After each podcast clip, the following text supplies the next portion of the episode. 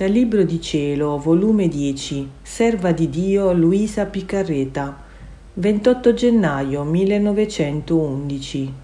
L'amore costringe Dio a rompere i veli della fede.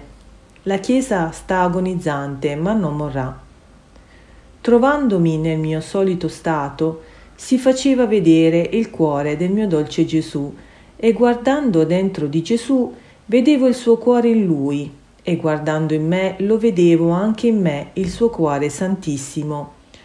Oh, quante suavità, quante delizie, quante armonie si sentivano in quel cuore.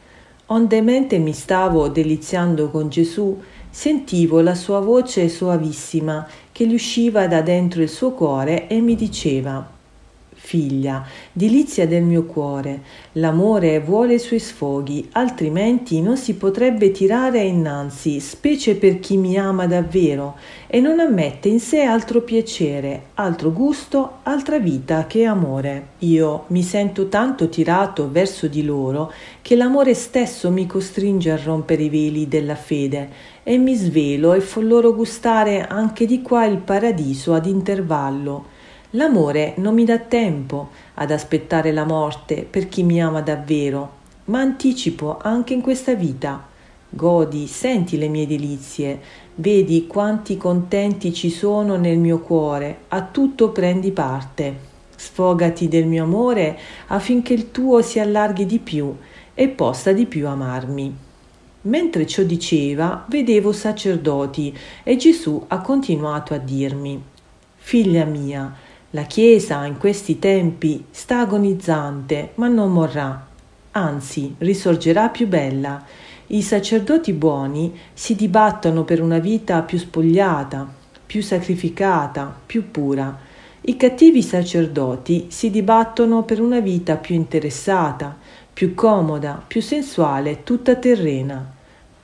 Parlo a loro, cioè a quei pochi buoni, fossero anche uno per paese, a questi parlo e comando.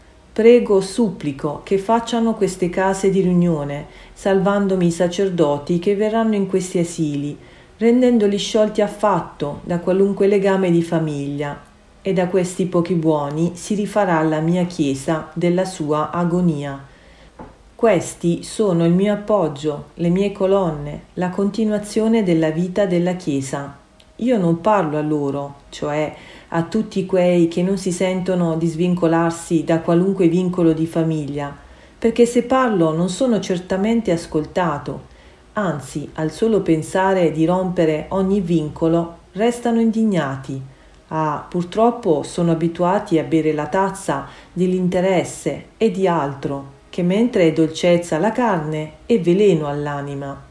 Questi tali finiranno di bere la cloaca del mondo, io voglio salvarli a qualunque costo, ma non sono ascoltato, quindi parlo, ma è per loro come se non parlassi.